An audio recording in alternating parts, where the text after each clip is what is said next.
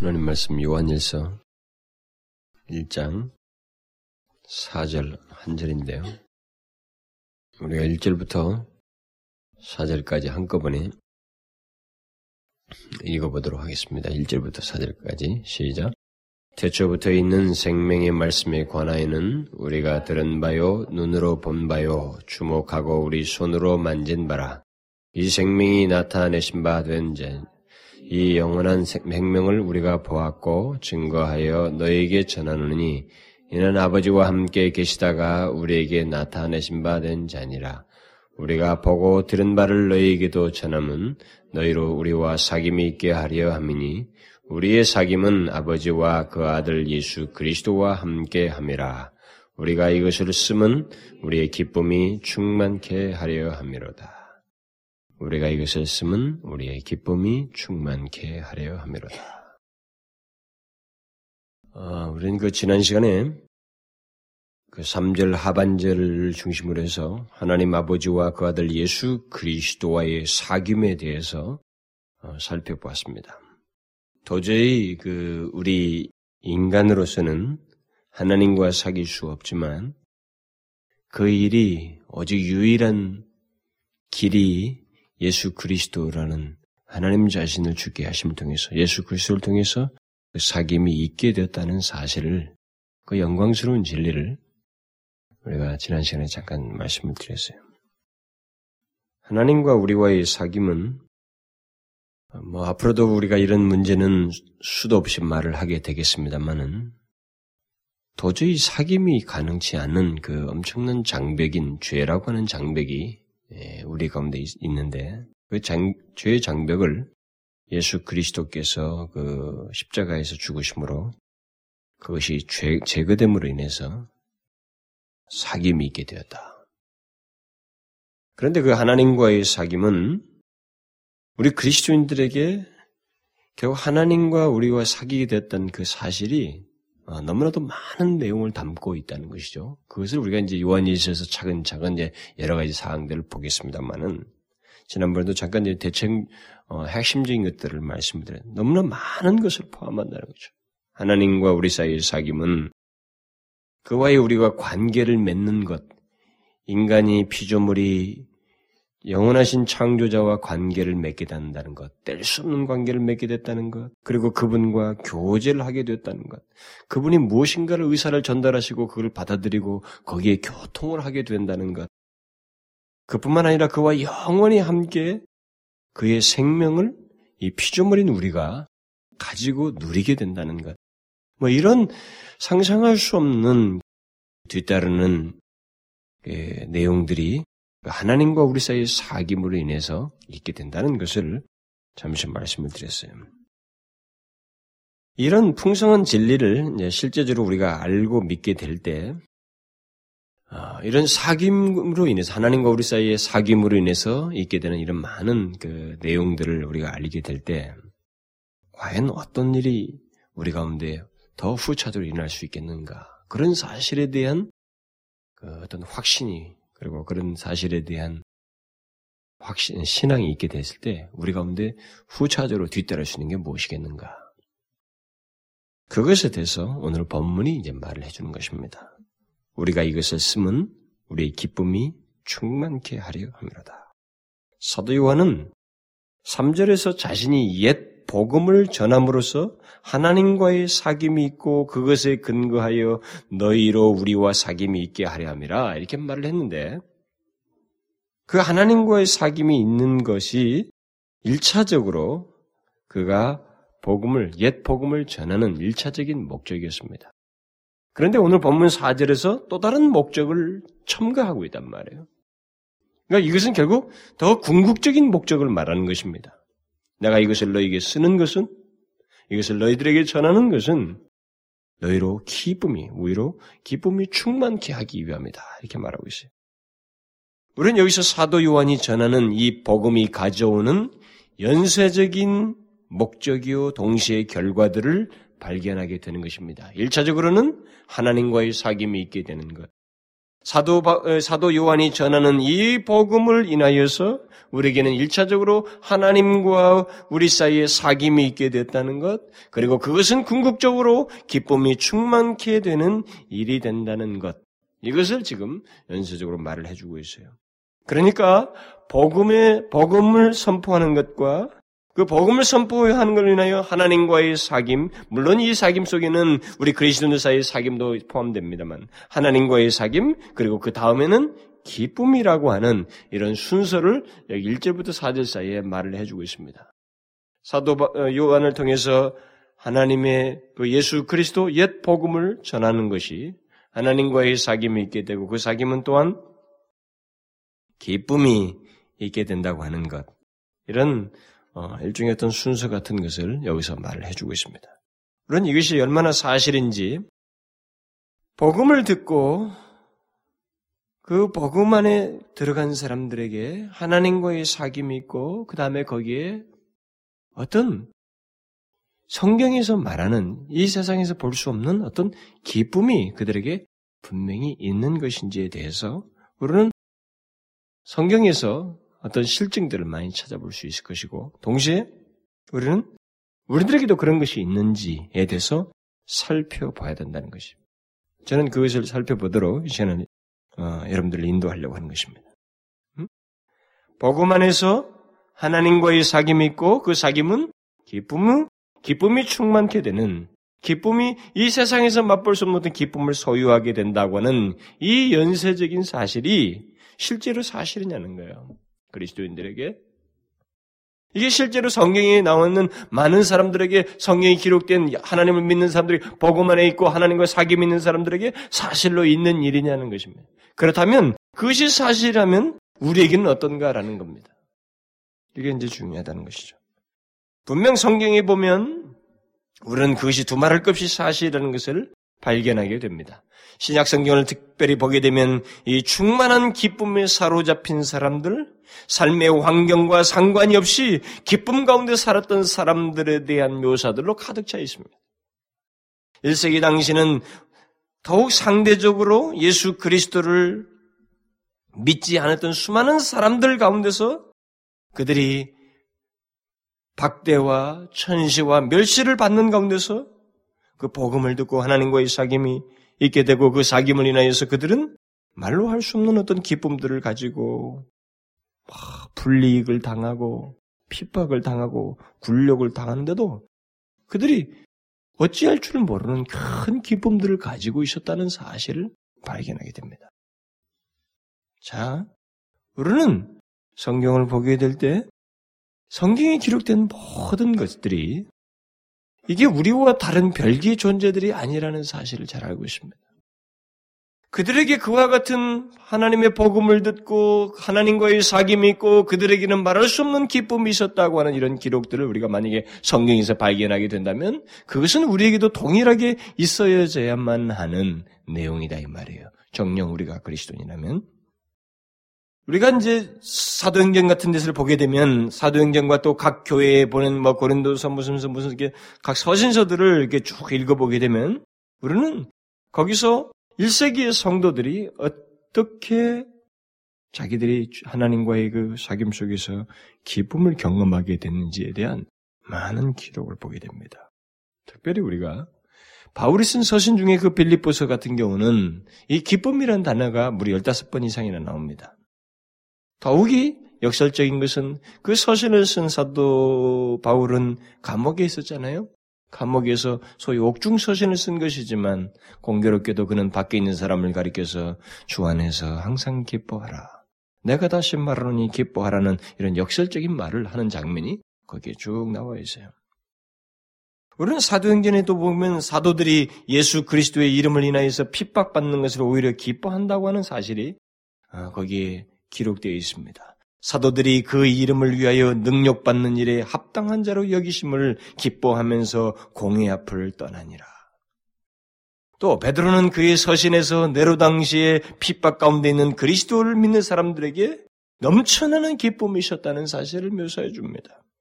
저는 그 베드로서 이 구절을 무척 좋아하는데 베드로가 이렇게 말하는 거죠. 흩어져 있는 많은 그리스도인들을 보고 예수를 너희가 보지 못하였으나 사랑하는도다. 이제도 보지 못하나 믿고 말할 수 없는 영광스러운 즐거움으로 기뻐하니. 영어로는 unspeakable joy. 로이 존스가 성령 세례의 타이틀 제목으로 삼았던 것입니다.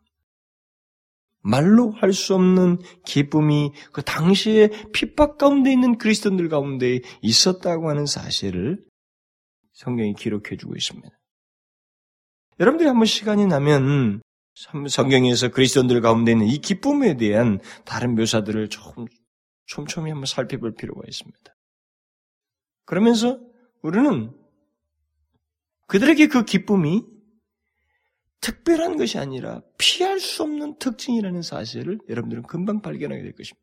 그것은 우리에게 많은 의문을 야기시키게 되는 겁니다. 왜냐하면 우리는 어떤가라고 하는 문제를 야기시키는 거죠. 오늘, 오늘은 제가 잠깐 거기에 대해서 설명을 하겠습니다만 그것을 통해서 우리는 검증과 동시에 회복을 생각하게 되는 거죠. 해봐야 된다는 것이죠. 하나님과 사귐이 있는 사람들, 곧 그리스도인들에게 있는 기쁨이 필연적으로 있다는 것을 모든 하나님의 신실한 백성들에게서 발견하면서 우리는 충격을 받습니다. 특별히 이 시대를 사는 우리들에게서는 더더욱 충격적이에요. 왜냐하면 우리에게서는 그것이 동떨어진 그런 사실이니까 말이죠. 그러면 그 여기서 말하는 그 기쁨이라는 것, 그리스도인들에게 있는 그 기쁨이라는 것은 구체적으로 무엇인가? 하나님과 사귐이 있는 모든 그리스도인들에게 있는 기쁨은 어떤 것을 두고 말하는가? 성경에서 그리스도인들 속에 있는 기쁨을 말할 때 그 기쁨은 이 세상에서 말하는 기쁨과는 내용상 다릅니다. 그러기에 이 세상에서 기쁨이 무엇이라고 말하며 정의하는 것은 하나도 성경의 기쁨을 정의하는데 도움이 되지 않습니다. 뭐 기분이 흐뭇한 것 뭐 이런 식으로 정의가 되어 있는데 그건 하나도 도움이 되지 않습니다.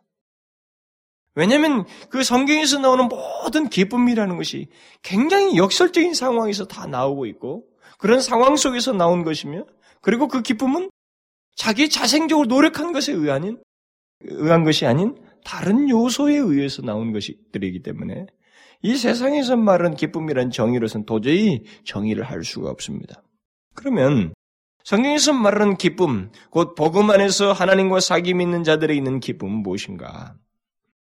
일단 그리스도인들에게 있는 기쁨을 설명하기 위해서 먼저 생각할 것인데 그것은 이 세상에 대한 그리스도인들의 시각이에요. 그리스도인들의 시각이 이 기쁨, 그리스도인들이 갖는 기쁨을 결정하게 하는 것입니다. 그러니까 그것을 먼저 우리가 알아야 된다는 것이죠. 그리스도인들은 이 세상을 세상 사람들처럼 뜬구름 잡듯이 막연하게 그리고 비현실적으로 껍데기만 보지 않습니다. 껍데기만 보고 희희낙낙하고 그것을 기쁘다 좋다 이렇게 말하지 않습니다. 또 그리스도인은 이 세상에서의 삶을 외형적으로만 바라보지 않고 또 이 세상의 문제들을 그저 눈에 띄는 것만 가지고 말하지 않습니다. 그렇게 해서 대충대충 넘어가는 자들이 아닙니다. 그것만 보고 눈에 보이는 겉모양만 좋다고 해서 그것을 인하여서 우리가 기쁘다 이렇게 말하지 않습니다. 그렇게 해서 우리가 이 문제와 이 세상과 현실을 바라보는 시각에서 그만큼 그리스도인과 넌 크리스천 사이에는 차이가 있습니다. 그런 차이가 있기 때문에 이 세상에서 말하는 기쁨이라고 하는 단어는 정의는 우리에게 하나도 도움이 되지 않습니다. 그런 시각의 차이가 먼저 있기 때문에 그리스도인은 그저 막연하게 모든 것이 잘 될 것처럼 이상적으로 생각하면서 낭만적인 소망을 품고 이 세상을 바라보는 사람들이 아닙니다. 오히려 성경이 근거해서 이 세상의 결정적인 문제가 무엇인지, 이 세상의 한계가 무엇인지, 이것에 대해서 껍데기를 벗기고 실체를 보는 시각 속에서 그런 가운데서 부딪히는 사건과 난제들과 직면하는 문제들을 바라보기 때문에 그리고 그런 가운데서 기쁨이라는 것을 맛보기 때문에 이 세상적인 시각과는 판이하게 다릅니다. 그리스도인들은 이 세상이 악한 곳이며 죄가 모든 곳에 교묘하게 표장되어, 포장되어 있다는 것을 알고 있는 사람들입니다. 물론 이런 세상에 대한 나름대로의 그 성경에서 주는 어떤 지식들을 통해서 바른 나름대로 바른 시각을 가진 그리스도인들 가운데는 어, 치우치는 사람들이 있습니다. 뭐 예를 들면은 이 세상은 그저 악하니까 이 세상과 이 세상에서의 삶은 무조건 죄악되다고 생각하고 이 세상에는 아무 아무런 소망도 없는 것처럼 생각하고 기피하는 그런 사람들이 그리스도인들 가운데도 있습니다. 그런 사람들은 예수를 믿으면서도 기쁨을 경험하기보다는 오히려 이렇게 마치 무슨 고행스러운 것이 예수를 제대로 믿는 것 같고 무슨 슬픈 기색을 계속 갖는 것이 잘 믿는 것 같고 그게 정상적인 그리스도인 것처럼 그렇게 생각하는 사람들이 있습니다. 그것은 성경에서 말하는 그 기쁨에 대한 또 잘못된 태도입니다. 또 그리스도인들 중에는 이 세상에 대한 성, 이 성경의 판단을 극단화해서 아이 자신의 삶을 소극적으로 대하고 쉽게 삶을 포기하는 그런 사람들이 있습니다. 이 세상에서 조금만 참으면 된다는 생각을 가지고 그냥 나그네니까 하면서 그냥 삶에 대한 적극성을 안 갖습니다. 그냥 포기해버려요. 어차피 이렇게도 한 세상, 저렇게도 한 세상, 우리는 죽으면 끝이다고 하는 그런 생각을 가지고 그 시한부 종말론자들도 뭐 그런 그랬습니다만은 최선의 삶을 살지 않습니다. 아주 소극적인 삶의 태도를 갖습니다. 그런 사람들도 잘못된 근거, 성경 이 세상을 보는 시각을 잘 왜곡시켜서 이 세상을 취하는 태도이고 기, 기쁨을 마치 그런 식으로 해서 얻을 수 있는 것처럼 오해하고 있는 것입니다. 그러나 성경을 보면 환경을 포기함으로 인해서 마음의 평정을 찾을 것 찾, 찾, 찾도록 우리에게 촉구한다거나 그런 것을 독려할 만한 그런 하나도 본보기가 없습니다. 성경은 사실상 그리스도인의 현실적인 삶에 있어서 죄가 있고 반대가 있지만 바로 그런 세상 속에서 바른 목적을 가지고 적극적인 삶을 살아야 한다고 하는 것이 성경의 논지입니다. 이 세상에는 핍박도 있고 죄가 있고 많은 적대가 있지만 그 가운데서 적극적인 삶을 통해서 그들에게 된 반대와 핍박이 있지만 거기서 그들은 이 세상이 줄 수 없는 맛볼 수 없는 기쁨을 맛보아야 된다고 하는 그런 요인이 그들에게 있다라고 하는 사실을 말하고 있지. 그런 걸 기피하는 가운데서 어떤 수동적으로 오는 안정감과 편안감 이런 것들에 의해서 기쁨을 말하고 있지는 않다 이 말이에요. 이 세상에는 물론 악이 있습니다. 악한 세력이 크게 역사하고 있어요. 그리고 너무 유혹이 많습니다. 그런 것에 비하면 우리 그리스도인들이 신앙을 지킨다는 것이 다소 어려운 듯한 그런 분위기가 사실 우리가 사는 세대에 있습니다. 눈만 잘못 돌려도 우리로 하여금 잠시 마음을 평정했던 마음이 순간적으로 번민에 사로잡히게 하는 그런 것들이 우리에게 많다는 것에서 우리 그리스도인들이 그나마 조금 잘 믿어보려고 하는 그리스도인들이 그런 것에 대해서 아, 이 세상은 악하고 이와 같고 이와 같고 이러는데 어떻게 하면 좋을까라고 하는 나름대로 성경 지식 반 자기의 그 적극적인 의지를 포기하는 가운데서 취하는 태도가 다소 또 경건하다고 하는 사람들 속에서 주로 나오는 겁니다만은 율법주의적으로 자꾸 가려고 합니다. 이 세상에 대한 성경의 시각을 그나마 조금 긍정적으로 발휘, 에, 저기 해석을 해서 발휘하려고 하는 이 그리스도인들 중에는 세상은 악하고 내가 참 그걸 감당하기는 너무 약하고 그러니까 자꾸 자기 자신을 규범하려고 합니다. 그리스도인들 중에. 그 규범화해서 거기서 자기를 만족시키려고 하는 그것을 통해서 뭐 일종의 뭐 일종의 희열을 느끼는 거죠. 내가 이렇게 해서 규범대로 잘 살았다고 하는 것을 통해서 일종의 거기서 어떤 나름대로의 그 정신적인 안정감과 어떤 소위 뭐 기쁨 아닌 기쁨을 가지고 그걸 가지고 그리스도인의 기쁨이다 이렇게 말하는 그런 사람들도 있어요 실제로 그런 것들은 다 치우친 겁니다. 여러분 잘 아셔야 될 것은 우리 그리스도인들 가운데는 이런 기쁨이 오해된 기쁨에 대한 개념을 가지고 그런 식의 생각을 하면서 이 세상이 어떻다는 바른 시각이 온 것은 좋은데 그것을 다스리고 다루는 태도에 있어서 잘못된 태도를 취함으로 인해서 잘못된 그런 기쁨관을 가지고 어, 신앙생활을 하는 사람들이 있다 이 말입니다. 그나마 경건한 사람들 중에서는 율법주의로 자꾸 빠지는 거죠. 그저 무엇을 하고 안 하는 것을 자기 신앙의 척도로 삼으려고 한다는 것입니다. 물론 기독교 신앙에는 하나님의 계명에 대한 우리의 태도가 태도로서 무엇을 해야 된다, 하지 말아야 된다는 그런 내용이 있습니다만은 그것만으로 우리 일상생활을 살핀다고 하는 것은 우리가 왜 그렇게 해야 하는지, 왜 이것을 하지 말아야만 하는지, 또 우리가 무엇을 위해서 그렇게 해야 하는지를 잊어버리고 그저 자기 양심이나 달래려고 하는, 그래서 달래면서 나름대로 희열을 맛보려고 하는 잘못된 율법주의에 빠지게 되는 것입니다. 경건한 사람들이 소위 조금 경건하다고 아, 하는 사람들 속에서 흔히 있는 겁니다. 그게 고작이에요. 정작 하나님께서 우리에게 이 핍박이 있는 세상 속에서 무엇을 할 때 그 강력한 동기부여 속에 하나님에 대한 그 뜨거운 관계, 주님에 대한 사랑, 그와의 교제, 주님의 마음에 대한 이해 속에서 나오는 삶과 태도가 아니라 그저 무엇을 안 하는 것 정도에서 자기를 지킴으로 인해서 안정감을 맛보려고 하는 그런 태도를 사람들이 가지려고 한다 이 말이죠. 그러다 보니까 자꾸 기계적이 되고 율법적이 되고 극단적으로는 죄를 짓지 않을 수 있는 유일한 방법은 세상으로부터 멀어지는 것이라고 해서 자꾸 세상을 등지는 도피적인 생각을 합니다. 그래서 이게 무슨 수도 운동 같은 게 아니라 무슨 뭐 이렇게 있잖아요. 멀리 떨어져 있는 그런 데 가서 안정을 찾으려고 자꾸 그럽니다. 이런 태도는 그리스도인의 기쁨과 상관이 없는 것입니다. 수도원 운동 같은 거 있잖아요. 이 산속에 푹 처박혀가지고 거기서 세상과 떠나서 나름대로 자기 혼자 기쁨을 누린다고 하는 그 소위 나름대로 희열이라고 하는 그런 거 있잖아요. 그것은 사실 100% 성경에서 말하는 기쁨이 아닙니다. 성경에서 말하는 모든 기쁨은 다 현실 속이었어요. 꽉꽉꽉 막힌 현실 속에서 다 그 기쁨 맛봤습니다. 여러분들이 뒤져보면 알아요. 어디든 신약성경을 다 뒤져보십시오. 예수원 운동 뭐 하듯이 저기 첫 여기 산속에 들어가서 거기서 막 그런 생활을 하는 가운데서 얻는 기쁨을 성경의 기쁨이라고 하지 않았습니다. 오히려 성경의 기쁨은 꽉 막힌 현실 속에서 핍박이 있고 굉장히 힘든 현실 속에서 겪는 갖게 되는 독특한 기쁨을 얘기하고 있습니다. 그러니까 피하는 기쁨이 아니에요. 이것은 굉장히 적극적인 것이었습니다.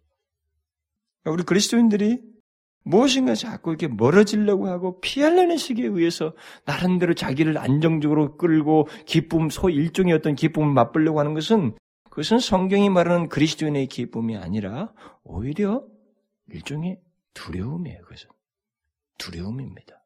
뭔가에 대한 두려움이에요. 경계심, 이 경계심을 넘어서서 어떤 두려움에 사로잡혀서 그걸 깊이 하고 싶어 하는 것입니다.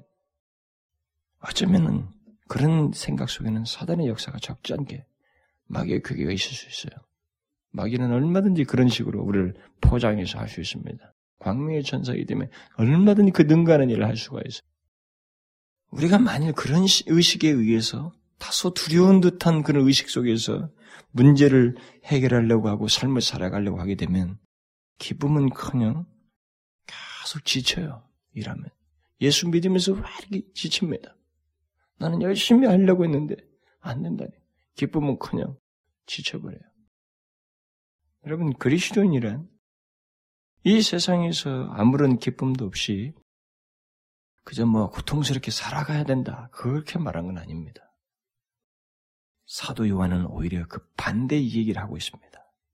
우리가 이것을 쓰면 우리의 기쁨이 충만케 하려 합니다. 어떤 기쁨이요? 성경에 묘사된 기쁨, 예수님도 직접 이 땅에 계셨을 때 그가 가지셨고 보이셨던 그 기쁨, 사도들과 믿음, 앞선 모든 믿음의 선배들이 보여줬던 그런 모든 기쁨은 이 세상에서 흔하게 보는 가볍고 웃기고 많은 그런 기쁨들이 아니었습니다. 그리고 근거도 없이 쾌활하게 구는 그런 방지한 기쁨도 아니었어요. 그리고 자기 스스로 웃음을 자아내는 그런 것도 아니었습니다. 그런 것들은 기쁨도 아니에요. 얼마 전에 우리가 뭐 황수관 박사인가요? 뭐 웃음을 상실한 이 시대에 막 웃는 것이 건강에 좋다고 해서 뭐 억지로라도 웃는 것이 좋다고 막 웃음을 막 그, 하고 그랬는데 그런 것은 기쁨도 아닙니다. 기쁨은 기분이 좋은 것 같은 감정적인 건 그런 것들을 말하지 않습니다. 기쁨을 얘기할 때는 다분히 정서, 감정이 있습니다. 그러나 그런 것만을 말하지 않아요. 우리가 성경을 통해서 발견하는 기쁨은 감각적이고 즉흥적이고 어떤 그런 모습이 아니라 상태입니다. 상태. 성경을 여러분 잘 보시면 알아요. 기쁨과 관련된 모든 것을 보면 상태입니다. 다시 말하면 그리스도인들은 기쁨이 있게 하는 어떤 요소들이 있어서 그 요소들에 의해서 그들이 기쁨에 해당되는 어떤 상태를 가지고 있어요.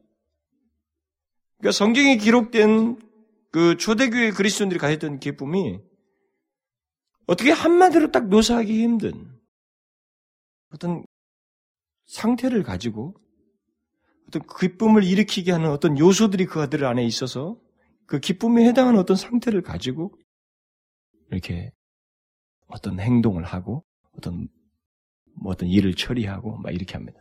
그런데 그것을 좀처럼 묘사하기가 쉽지가 않아요. 왜냐하면 한두 가지로 묘사하기가 쉽지가 그걸 단순히 정의하기가 쉽지가 않다 이 말입니다. 일단은 우리가 굳이 묘사하자면 사도 바울 같은 사람들에게서도 대표적으로 많이 나옵니다만은 물론 초대교회 성도도 나오고 특별히 사도 바울은 아주 좋은 본복이죠. 근데 이 초대교회 사람들에게서 발견했던 그들의 기쁨은 뭐냐면 어떤 자신들 안에 상황과 상관이 없이 자기가 처하는 현실과 아무 상관이 없이 자기 안에 깊은 만족에 의한 깊은 만족에 의한 어떤 희열이에요. 음? 그 근거는 제가 뒤에서 얘기하겠습니다. 그들은 어떤 깊은 만족들을 가지고 자신의 생각과 감정이 깊은 만족 가운데서 있게 됨으로써 갖게 되는 어떤 기쁨의 상태. 그리고 그 기쁨이 어떤 힘을 가지고 있어요. 억제할 수 없는 힘이 있어서 그 힘에 의해서 생긴 어떤 감격의 상태. 이런 것들이 다 그들이 가지고 있던 기쁨의 어떤 상태들이에요. 그러니까 딱 부러지게 뭘 그들의 기쁨이 어떻다. 기쁨이란 즐거운 것이다. 2번 뭐 한 것이다. 이렇게 말하지 못하는 어떤 상태예요. 그런데 그 상태에 바로 뭐냐면 깊은 만족이 있다는 것, 그들의 솟아나는 희열들을 가지고 있다는 것, 그리고 그들의 생각과 마음과 모든 것들이 어찌할 줄은 모르는 심지어 그 어떤 큰 힘이 그들의 기쁨 속에 담겨져 있다는 것. 이런 정도로 그들의 상태를 우리가 밝혀볼 수 있다는 것입니다. 이것을 여러분들이 우리가 잘 자신에게 한번 비추어 봐야 돼요, 오늘요. 그러니까 그들이 이 그리스도인들에게 가지고 있었던 그 기쁨은 능력이 있었어요. 그래서. 분명히 그들은 네로 당시든 뭐 어떤 당시든 다 핍박 있는 상황이었습니다. 아까도 그들에게 그 음? 굴욕당하는 것을 오히려 더 기쁘게 여겼던 것처럼 그들은 힘든 상황, 힘든 현실, 핍박이 있는데 오히려 거기서 기뻐요. 그러니까 뭔가 힘이 있어요 거기에. 그들이 가지고 있는 그 기쁨의 상태라고 하는 것은 대단한 힘을 가지고 있습니다. 거기는 환경과는 아무 상관이 시각적으로 보는 이 세상의 현실과는 아무 상관 없이 거기에 만족이 있어요. 어찌할 줄 모르는 만족을 가지고 있습니다. 그들은 솟아나는 어떤 희열을 가지고 있어요. 이게 기독교 안에 있는 그리스도인들에게 있는 기쁨이에요. 그러니까 한마디로 요약하기가 어렵다는 것입니다. 그래서 베드로서의 그 말하는 거기 아까 말한 unspeakable joy가 unspeakable 뭐예요? 말할 수 없는 말할 수 없는 기쁨. 도대체 말을 할 수가 없는 기쁨이 너희들이 예수를 보지 못하였지만은 말할 수 없는 기쁨으로 너희들 가지고 기쁨을 가지고 있다는 그렇게 초대교회 성도들의 기쁨을 묘사했던 것입니다. 물론 말로 할 수 없다라고 했다고 해서 그리스도인들에게 있는 기쁨, 그 기쁨, 그 만족과 어떤 희열에 해당하는 상태가 허무맹랑하거나 아무런 근거도 없이 어떤 작동인도 없이 혼자 스스로 얼빠진 것처럼 나오는 것은 아니라는 것이죠. 여기 그리스도인의 기쁨은 일, 일반적인 그 어떤 묵상 종교들이나 그 묵상 종교에 속한 사람들, 뭐 묵주 돌리는 사람들 있잖아요. 이게 뭐게 하는 거. 염주는 그다음에 뭐 사색가들, 뭐 요가에 나오는 이런 사람들이 가지고 있는 정신적인 희열과는 다릅니다. 그거는 완전히 다른 그들과는 완전히 다른 만족과 희열을 말하는 거예요. 그리스도인의 기쁨은 그저 막연하게 기다리고 인위적인 수단에 의한 기쁨이 아니에요.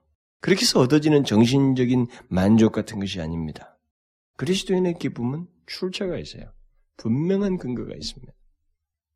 그 근거가 제일 1차적으로 우리가 앞에서부터 이 요한일서 1장 기쁨이 충만케 하려 함이라 라고 하면서 이 사도 요한이 말한 것처럼 1절부터 3절까지 핵심적으로 누구를 얘기하고 있습니까? 예수 그리스도예요. 그리스도인의 기쁨의 근거는 예수 그리스도입니다. 사도 요한은 지금 그것을 지금 초반부에서 강조하고 있는 것입니다. 그것을 강조하면서 1절부터 3절까지 말하고 나서 4절부터 이것을 쓰면 우리의 기쁨이 충만케 하려 함이라 이렇게 말하고 있어요. 그러니까 그리스도인의 기쁨은 예수 그리스도를 알므로 해서 생겨나는 것이고 그와의 관계에 의해서 생겨나는 것이며 그가 주시는 은혜로 말미암아 생겨나는 엄청난 것이 다시 말하면 출처가 천상적이고 신적이며 하나님에 의한 것이라는 겁니다. 분명한 근거가 있다는 거죠. 그냥 막연하게 생각해서 얻어지는 그런 것이 아니라 이 말입니다. 심지어 예수님께서 요한복음 16장에서 내 이름으로 이름을 구하라 그리하면 받으리니 너희 기쁨이 충만케 하리라. 예수님 자신이 너희들의 기쁨이 충만케 하는데 원천이라고 하는 것을 근원이라고 하는 것을 분명히 밝히고 있어요. 그리스도를 알지 않고는 신약에 기록된 것과 같은 기쁨을 가질 수가 없습니다. 그리스도와의 온전한 관계를 맺지 않으면 그들에게 있어서 신약 성경에 나오는 모든 그리스도인들이 가졌던 그 기쁨을 소유할 수가 없어요. 그리스도를 명확하게 알기 전에는 그 누구에게도 그리스도인의 기쁨을 말할 수가 없습니다. 그 어떤 평안이나 기쁨을 약속할 수가 없어요. 우리는 예수 믿는 사람들은 평안이 어떻고 어떻고 막 떠들어대잖아요. 그렇게 증거도 하고. 그러나 많은 사람들이 배신감을 느끼는 거예요. 나는 도대체 그게 아직 안 온다. 그러나 먼저 체크해야 될 게 있어요. 그 사람이 진실로 그리스도를 명확히 알고 있는가? 그리스도와의 온전한 관계에 있는가? 그리스도와 진실, 진실로 사귐이 있는가? 그것이 없이는 그 사람에게 평안, 기쁨 있을 수 없어요. 이게 가장 첫 출발점이에요. 그리스도인의 기쁨은 그저 생각하고 머리 돌려서 생기는 게 아닙니다. 이것은 지워버릴 수 없는 관계예요. 응? 지워버릴 수 없는 영원히 지속되는 분명한 근거이신 예수 그리스도와의 관계 속 그를 아는 데서 생겨나는 놀라운 출처가 바뀌어요, 막. 거기서부터 오는 기쁨이에요. 이걸 모르면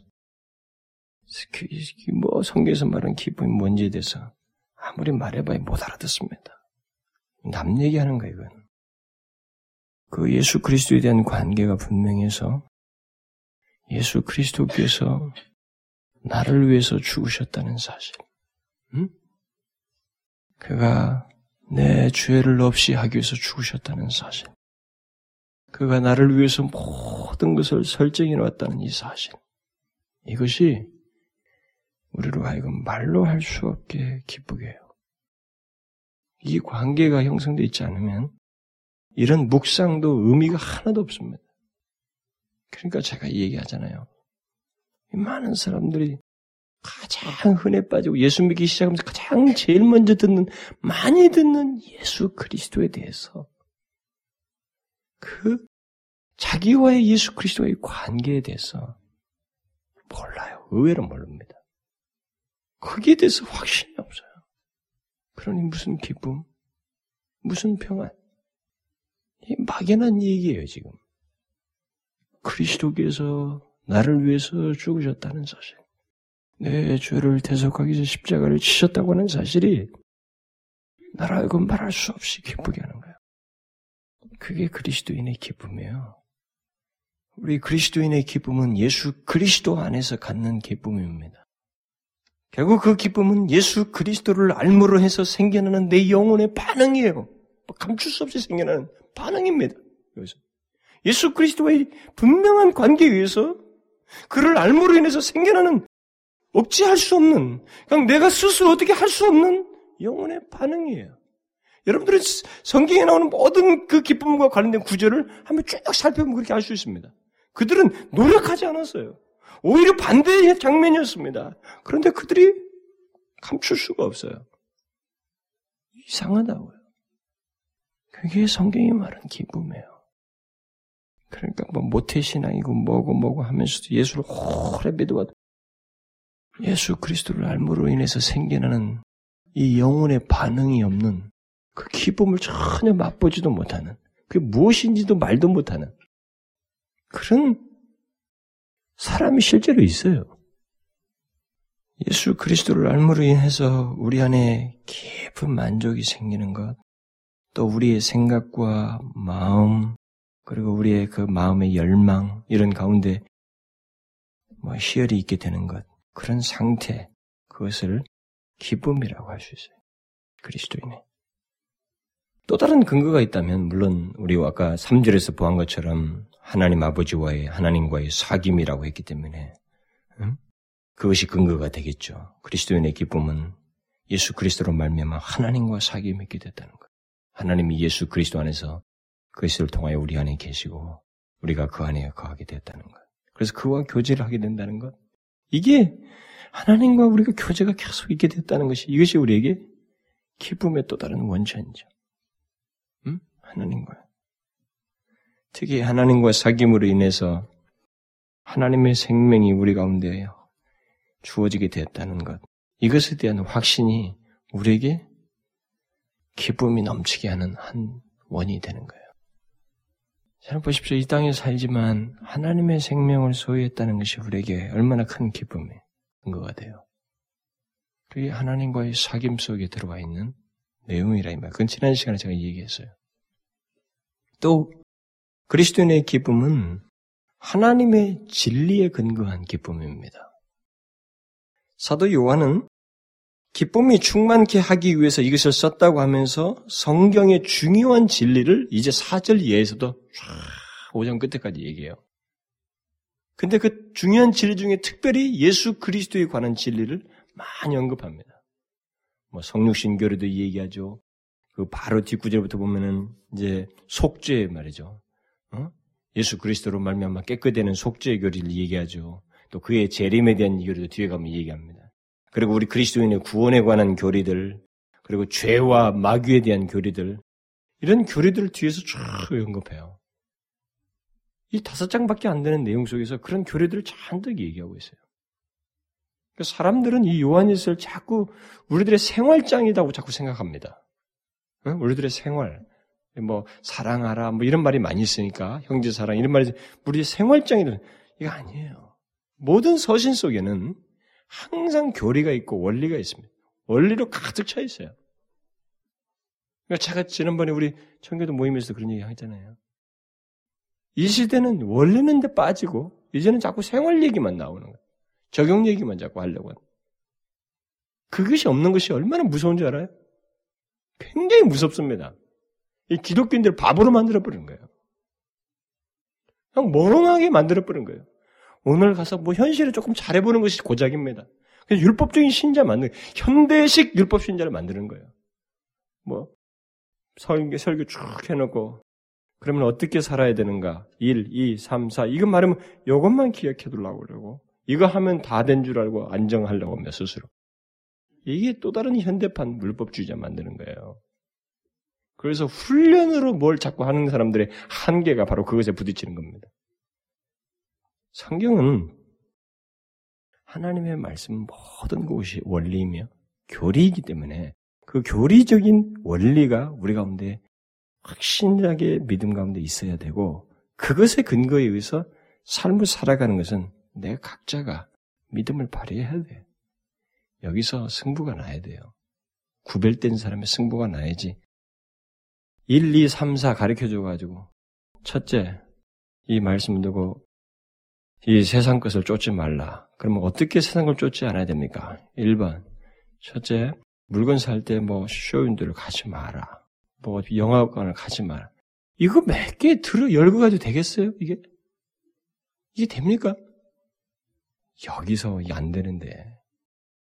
영화관 가는 건 둘째치고 여기 안에서부터 벌써 이미 갔다 온거 방불할 만큼 무엇이 다 되고 있는데 그렇지 않아요. 성경은 우리에게 교를 얘기하고 있습니다.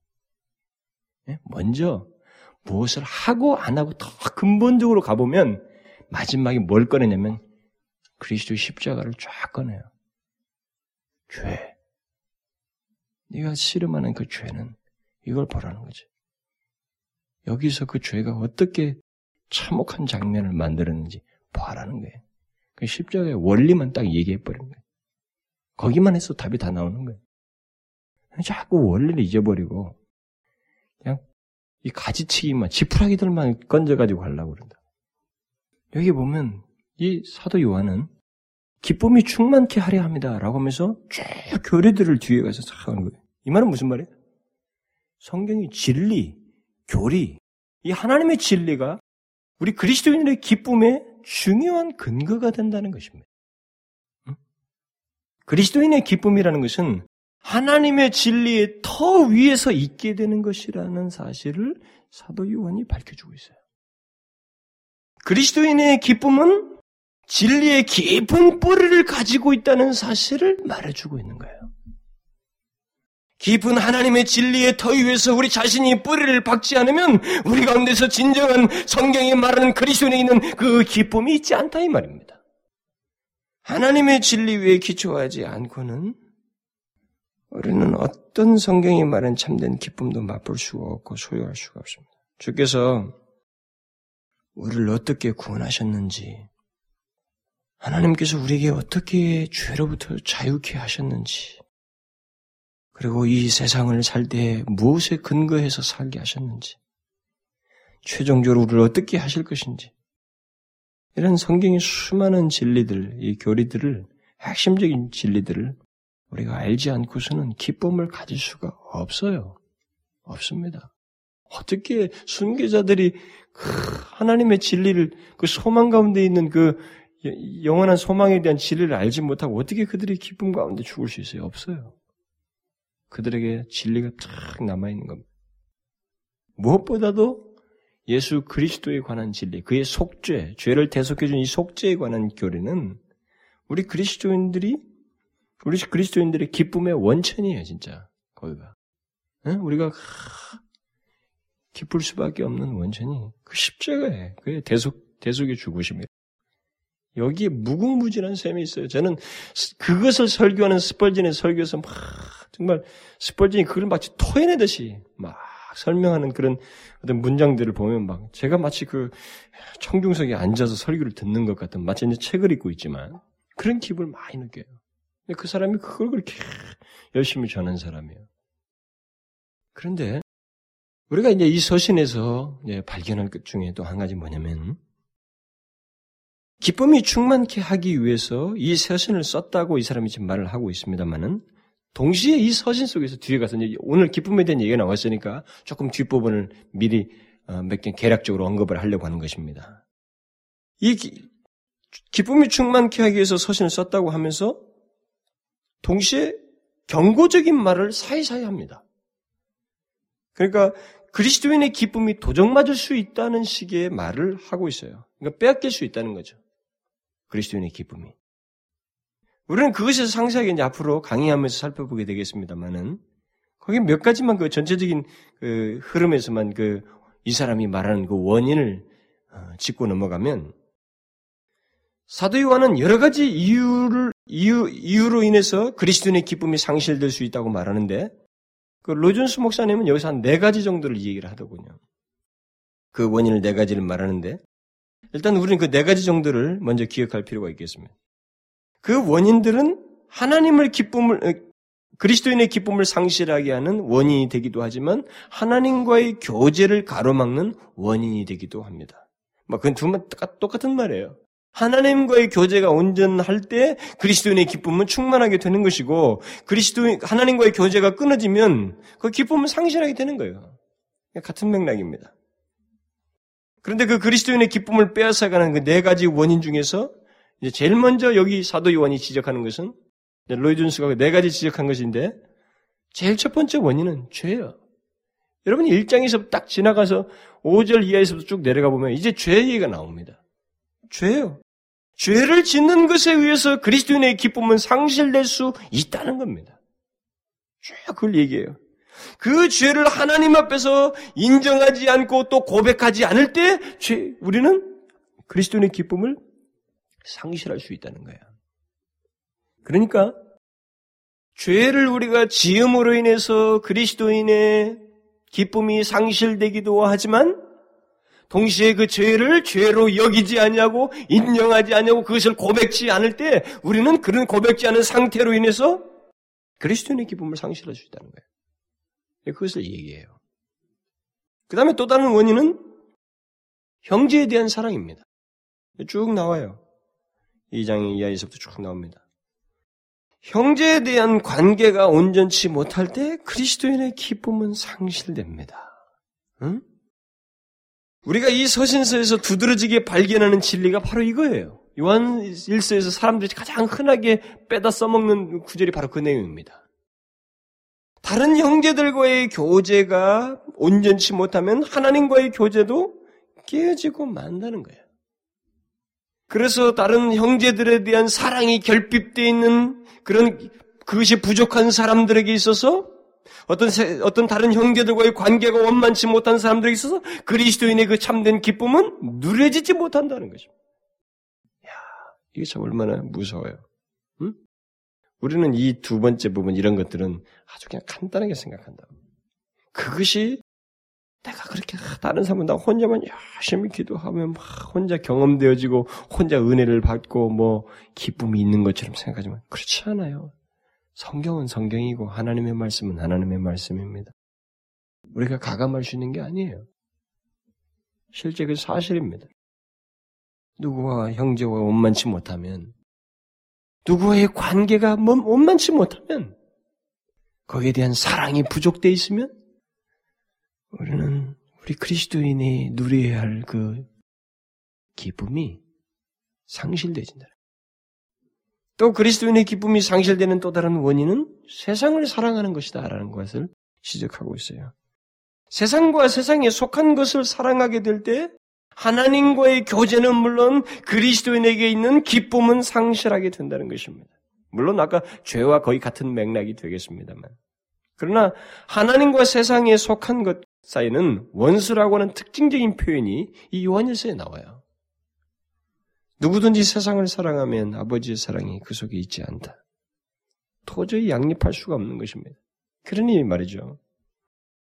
세상을 열심히 사랑하면서 세상에 속한 것들을 열심히 사랑하면서 기독교는 어떻고 어떻고 그리스도인의 기쁨이라는 성경 이것은 다 그렇게 비현실적이고 이 성경은 나와 너무 멀며 이 성경의 말씀은 너무 목사님의 설교는 너무 현실을 감각이 없는 현실을 무시한 설교이며 라고 투덜대는 이런 많은 변명거리들은 자기 자신의 실체를 보여주는 거예요.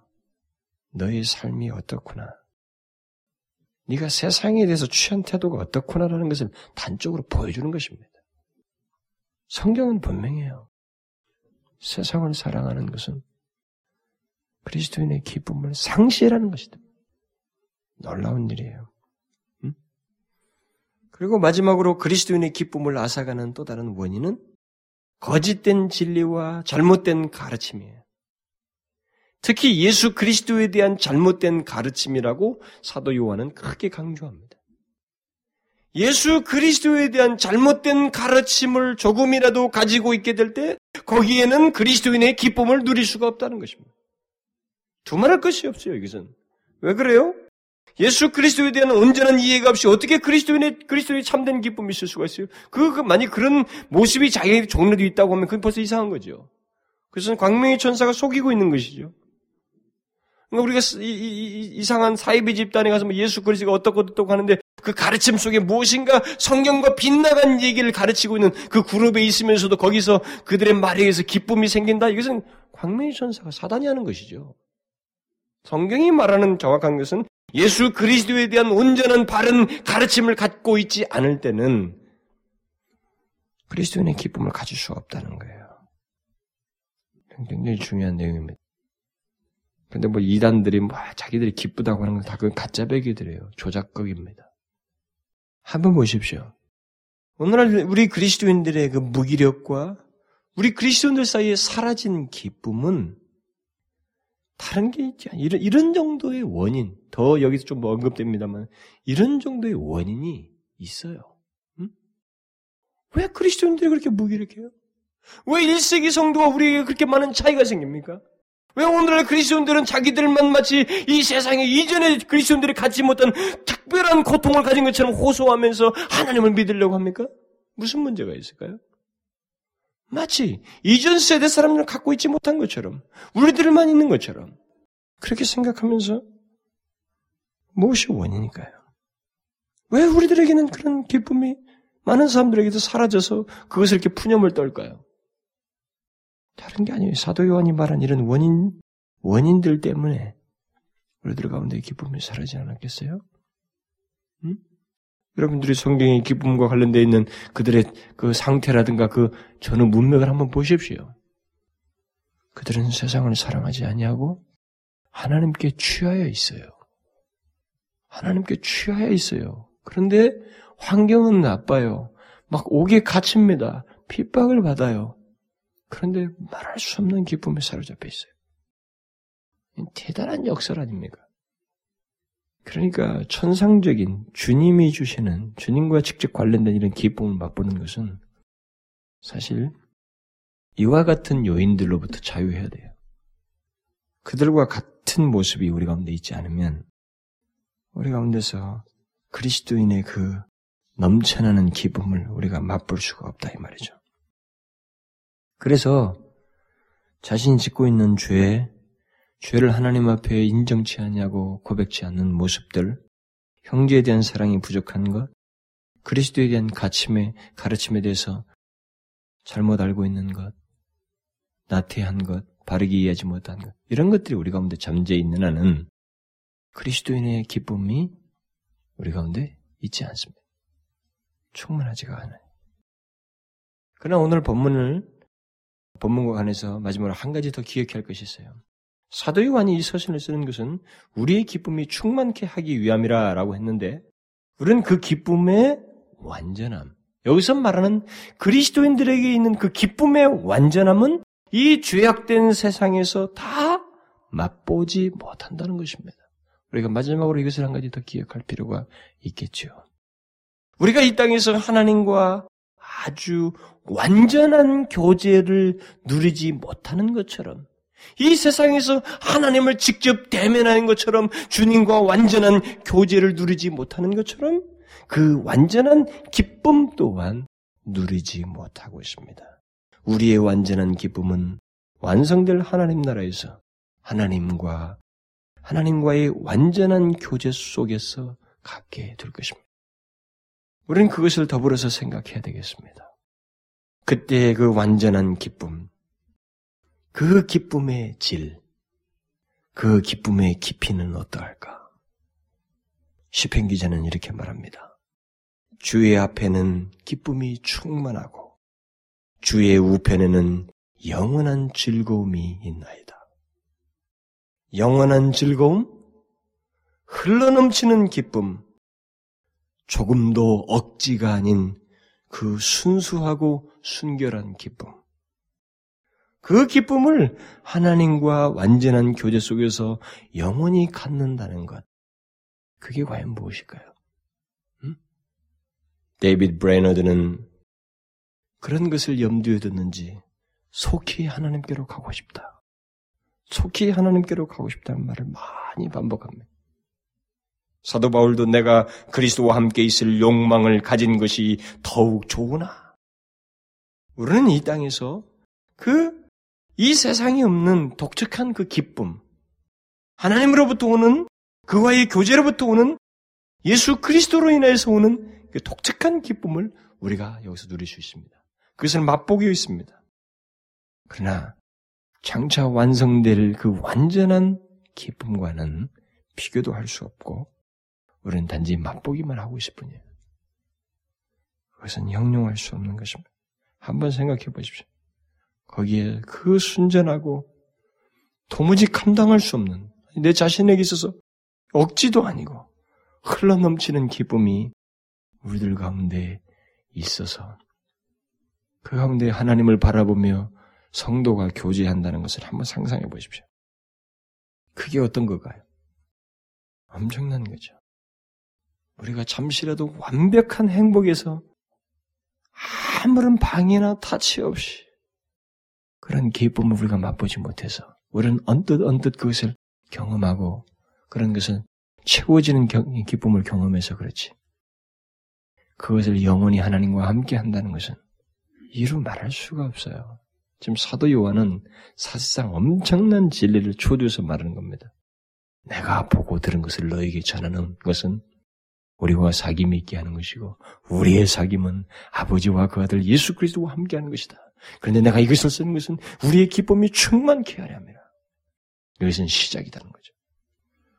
저와 여러분이 사도 요한처럼 아, 이와 같은 중요한 사실을, 이 같은 기쁨의 사실을 장차 있게 될 그 완전한 기쁨을 위해서 우리가 전하고 누군가에게 나누는 것은 우리에게 마지막 주어진 특권이에요. 이 세상 사는 날 동안에. 그걸 우리가 잊지 말아야 됩니다. 어쨌든 저와 여러분은 이 사도 요한이 쓴 이 서신을 통해서 우리는 하나님과 사귐이 있게 되었고 우리는 그 기쁨을 맛보게 되었습니다. 이것은 시작이라 이 말입니다. 우리는 그날을 대망하면서 도피적인 생각이 아니라 이 핍박이 있고 적대가 있고 반대가 있는 이 현실 속에서 예수 그리스도를 인하여 기뻐하고 예수 그리스도를 인하여 정말 어찌할 줄 모르던 그 감격의 상태, 기쁨의 상태를 가지고 얼마든지 주를 믿을 수 있다는 것. 특별히 거기에 방해거리들에 대해서 우리가 상당히 민감해야 된다는 것. 이것을 잊지 말아야 됩니다. 잊지 말아야 돼요. 여러분과 저의 기쁨은 얼마든지 도적맞을 수 있습니다. 기도합시다. 주께서 저희들에게 주신 본래의 복이 너무나도 크옵나이다. 정말 주님을 아는 것만도 우리에게는 말로 할 수 없는 축복인데 그것을 인하여 우리는 하나님의 소유들을 같이 소유케 하시고 하나님의 생명을 우리도 갖게 하시며 그뿐만 아니라 우리가 정말 말로 할 수 없는 그런 기쁨, 나를 대속해 주신 그리스도를 인하여 말로 할 수 없는 기쁨을 이 땅에서도 이미 맛보며 살 수 있도록 그렇게 구별해 주시고 은혜를 주심을 기억하고 감사드립니다. 오 아버지여, 이 영광스러운 기쁨이 도적당하지 않도록 우리가 하나님이 싫어하시는 주에 대해서 민감하며 무엇보다도 그것을 죄로 인정하고 고백하는 것을 게을리지 않게 하시고 하나님이여 형제에 대한 잘못된 태도나 미움들 이런 것들이 우리 가운데 잠시라도 있지 않게 해 주시고 아버지의 그러기를 우리가 힘써 노력하게 해 주시면 하나님 주님에 대한 바른 진리를 가지고 이 견고한 진리를 통해서 우리가 이 충만한 기쁨을 유지하며 살 수 있도록 인도해 주옵소서. 오 아버지요, 참 참된 그리스도인의 기쁨을 누리지 못하는 이 시대, 너무나 많은 사람이 그러하여서 그리스도인은 원래 그런 것처럼 여겨지는 이 시대, 저희들이 그리스도인의 그 참된 진리, 아니 참된 기쁨, 앞선 믿음의 선배들이 가졌던 그 기쁨을 우리가 이 시대도 누리면서 살 수 있도록 하나님 도와주옵소서. 예수 그리스도의 이름으로 기도하옵나이다. 아멘.